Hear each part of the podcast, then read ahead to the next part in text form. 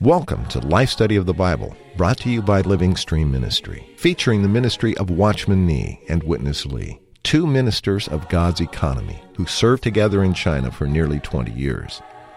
Watchman Nee was imprisoned by the Chinese government in 1952 and remained there until his death in 1972.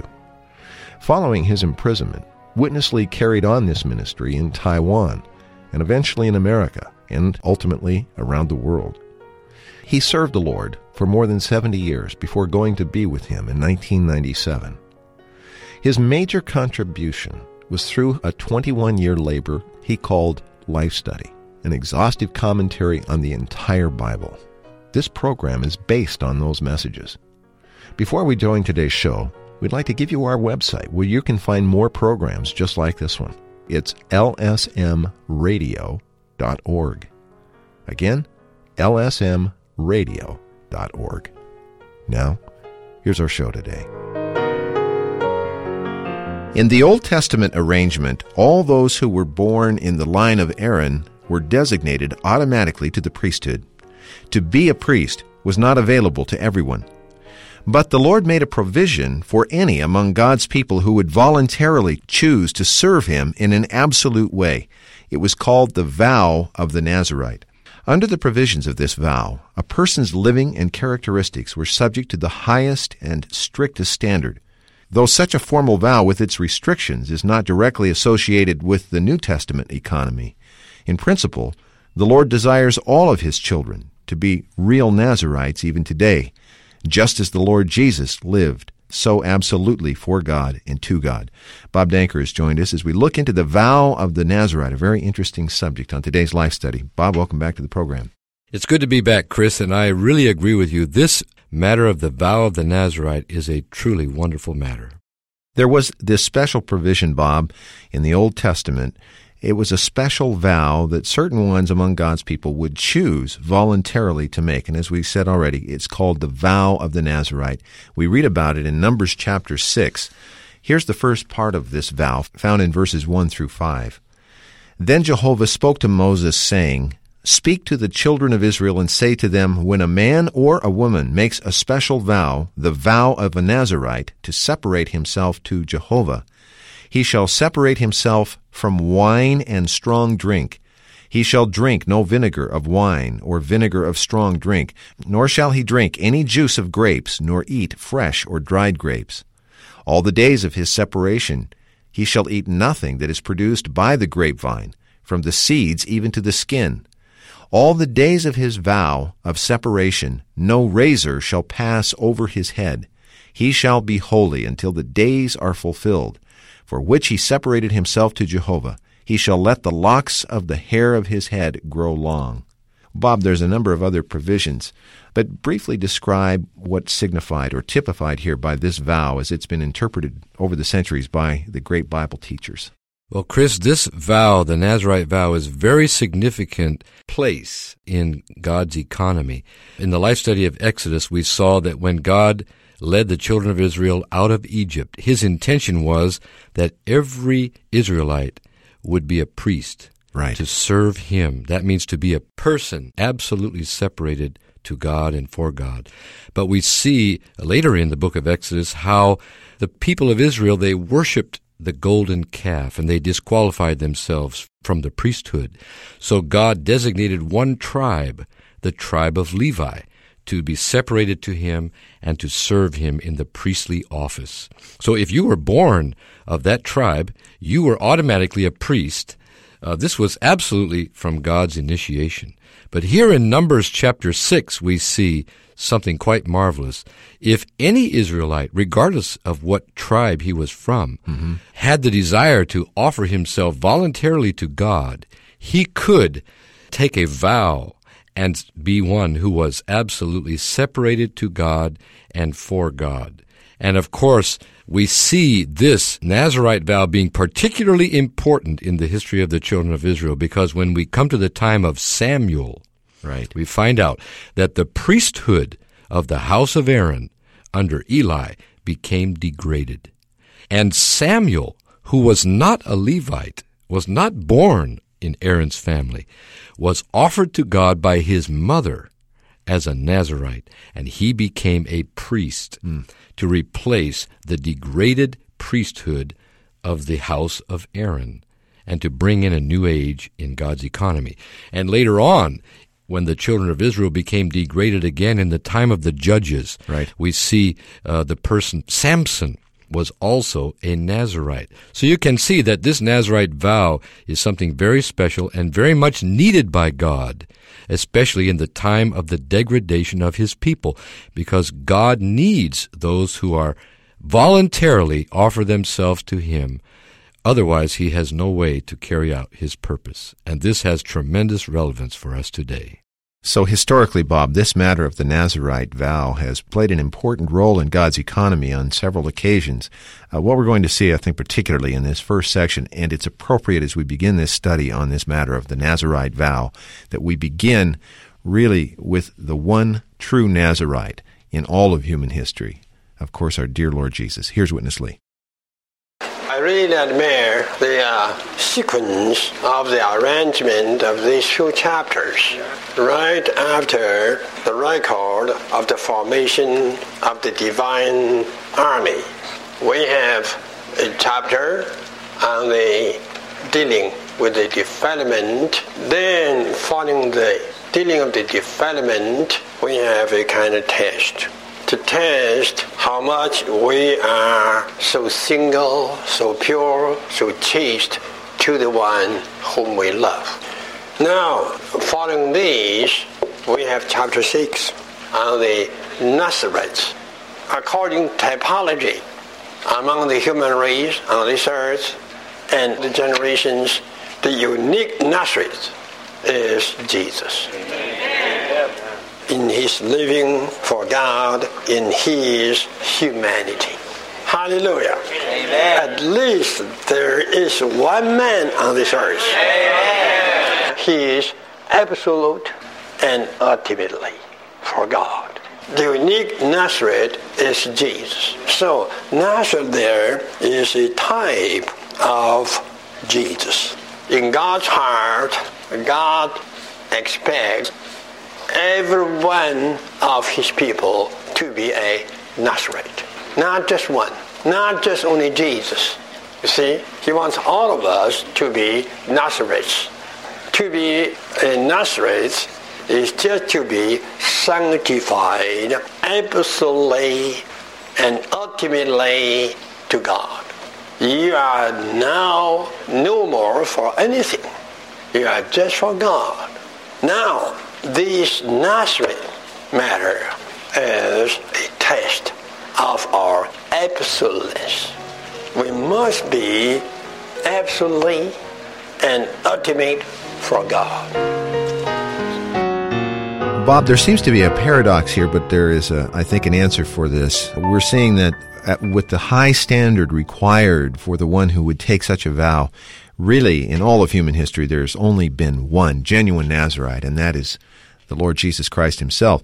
But we heard at the conclusion here, God's desire is for all of his people to be such Nazarites. How can this be possible that we could all become such a Nazarite in our living? Well, you're right, Chris. As Witness Lee pointed out, only one person in human history has ever been absolutely separated for God and to God, and that is the Lord Jesus Christ. And he is our pattern as the real Nazarite. And it is really true. We in ourselves can never be such persons. We can never be absolutely separated. In fact, we are everything but a Nazarite. We are for everything other than God. So we need this wonderful Christ to be our life. We need Him to live in us the Nazarite life. Otherwise, we are just in a degraded situation. You know, when the Lord Jesus came on this earth as a man, the entire nation of Israel had fallen away from God and they had become degraded. Right. So there was a tremendous need for such a Nazarite. God needed such a man in order to have a way to continue to fulfill his economy on this earth. So today it is the same. Today, the situation of God's people on this earth is not so positive. Not so many people are absolutely for God. So what can God do? He needs some who will offer themselves willingly to Him to be absolutely separated to Him. Of course, we have to realize in ourselves we cannot be such persons. Mm-hmm. But we have one in us who is the Nazarite. And in our daily Christian life, we need very much to lay hold of this one and experience this one in a practical way as our Nazarite life, as a life that is absolutely for God. Bob, as we get into this chapter further, we really find that there are four primary elements or characteristics that describe this Nazarite. Uh, we're going to deal with three of them today. We'll save the fourth one uh, until tomorrow. So, as we reflect back on those five verses we read, uh, we see the first two of these matters described. Bob, number one, Everything associated with the vine, with the grape and wine was to be abstained from by the Nazarite. And secondly, no razor was to touch the hair of their head. Let's find out what these signify in our living today. To be a Nazarite, such a person must abstain from wine and anything related to its source, abstaining from the earth's enjoyment and pleasure and anything earthly that makes you happy. We all like it, right? Just be careful.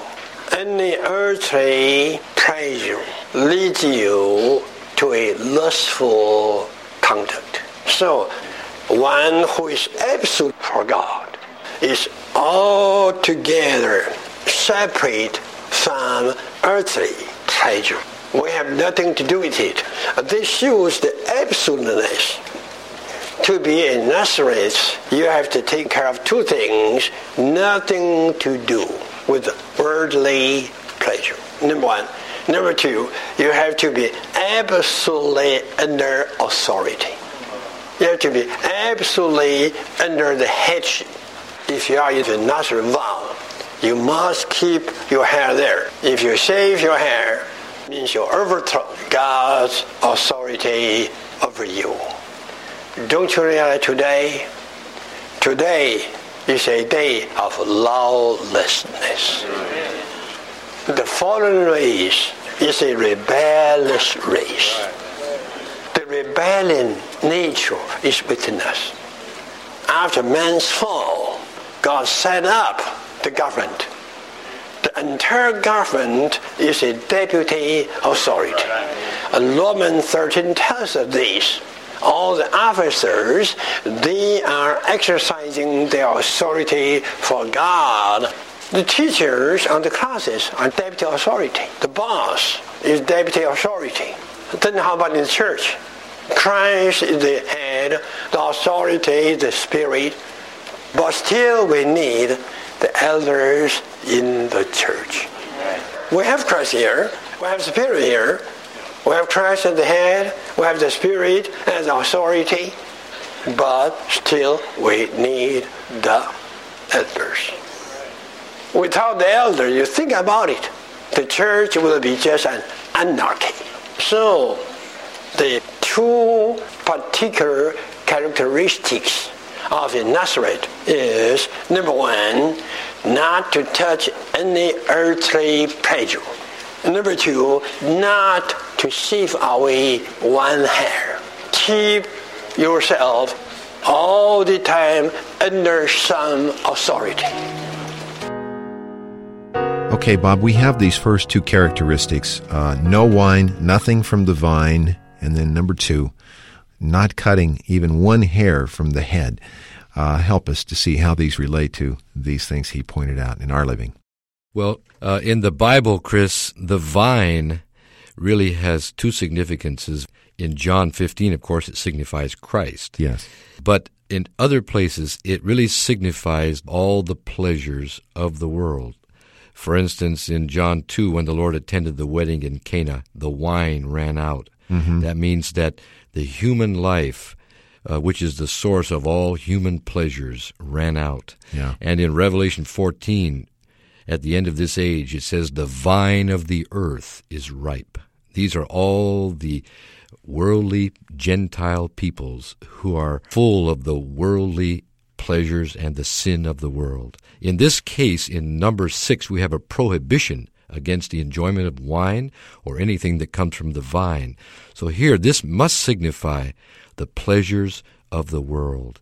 Anyone who would live a life absolutely for God, separated to God for His purpose, must keep himself away from earthly pleasures because these things ultimately will lead us to some kind of, as Brother Lee pointed out, lustful conduct, mm-hmm. something that is against God. Right.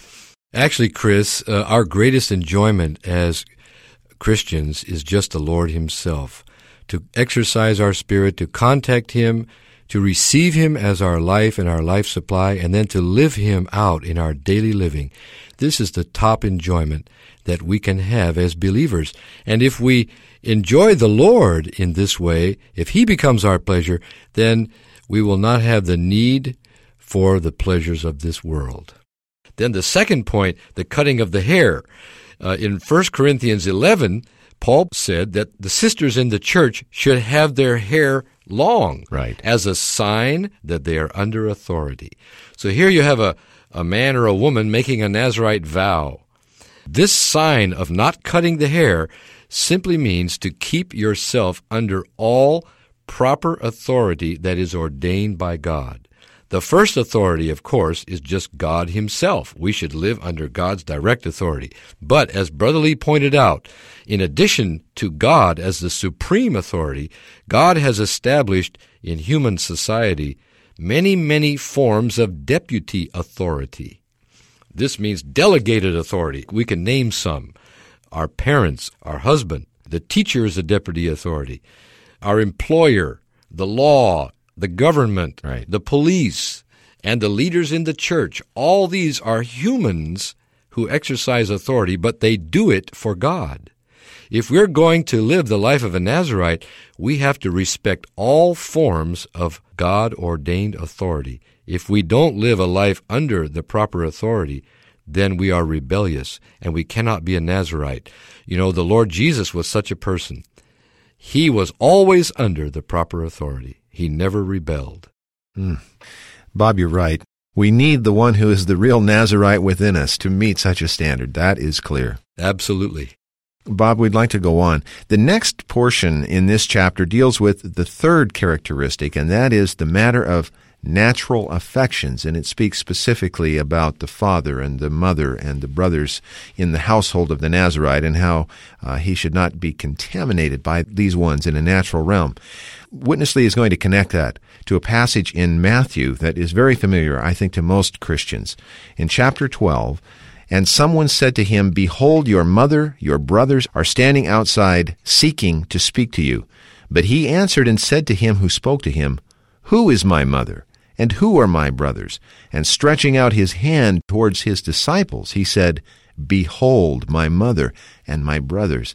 I believe many Christians have puzzled, have wondered over this passage, Bob. We're going to get some real help, some real light in this coming portion. A Nazarite should overcome natural affection. The affection you have toward your blood relative the affection you have to your mother, your father, your wife, your husband, your children. These are your blood relatives. As a Nazarite, you must overcome the affection you have toward your blood relative. One day, when Lord Jesus was teaching there, some came to him and told him, Your mother and your brother are seeking after you. Right away, he denied his mother and his, his brothers. Who is my mother? Who are my brothers? I recognize the ones in the spirit as my relatives.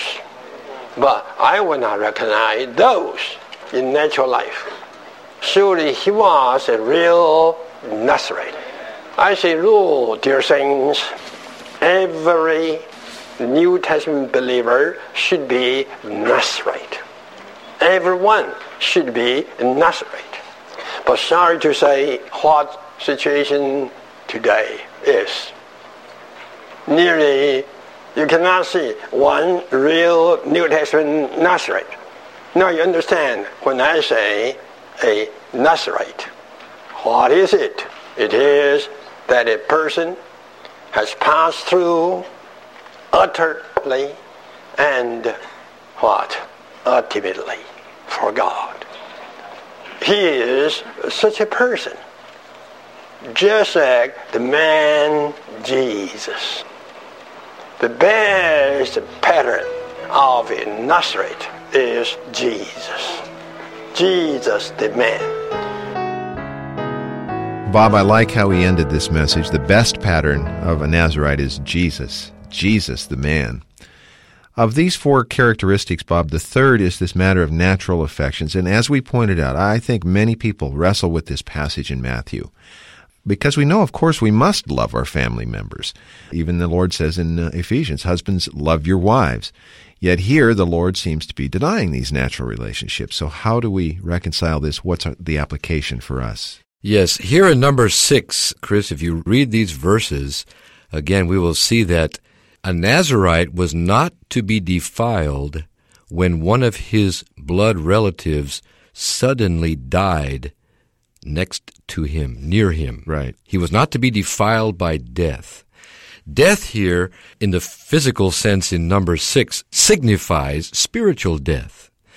This shows us that we should not be defiled by spiritual death in any of our blood relatives. Yes, we love our mother, our father, our brother, our sister, our wife, our children. But we should not allow them to frustrate us from living a life of a Nazarite. And we should not allow any spiritual death in them to defile us. Now, this is not easy because of our natural affection for them. So, in this sense, we have to follow the Lord Jesus, who considered his spiritual relatives to be his real family. Although the Lord certainly loved his mother and his relatives by blood, he didn't allow his natural relationship with them to become a frustration to him in living the life of a Nazarite, living a life that was absolutely for God. Yes, of course, Bob, later on in the Gospels, the Lord makes provision for his mother and her care. So obviously that love was still there. But in the living of this one unique Nazarite, there is a way to balance all of this, Bob, and to maintain the kind of love that is really has God as its source and not to indulge in a kind of natural earthly love that could end up defiling ourselves even in our walk with the Lord. Uh, this is tricky stuff, but uh, I really think the Lord had some shining today. I feel very satisfied with our time together and the fellowship we've enjoyed. Thank you so much. Well, it's a pleasure, Chris. I hope all our listeners received the real help from the Lord and from the Spirit through our fellowship today. I think that uh, it would be a good message to point out the printed life studies of the book of Numbers are really marvelous, opening up a book that's been hidden and not that clear to so many and not much appreciated. I think that's a fair statement by many of God's people. So, a wonderful way to get into it and to begin to see these things and have the opportunity to go back and dig into them for yourselves are the printed life study messages. Those are available if you'll contact us toll free 1 888 Life Study. That's 888 543 3788. Our mailing address is Living Stream Ministry, Post Office Box 2121, Anaheim, California 92814. And our email address is radio at lsm.org. For Bob Danker today, I'm Chris Wild. Thank you very much for listening.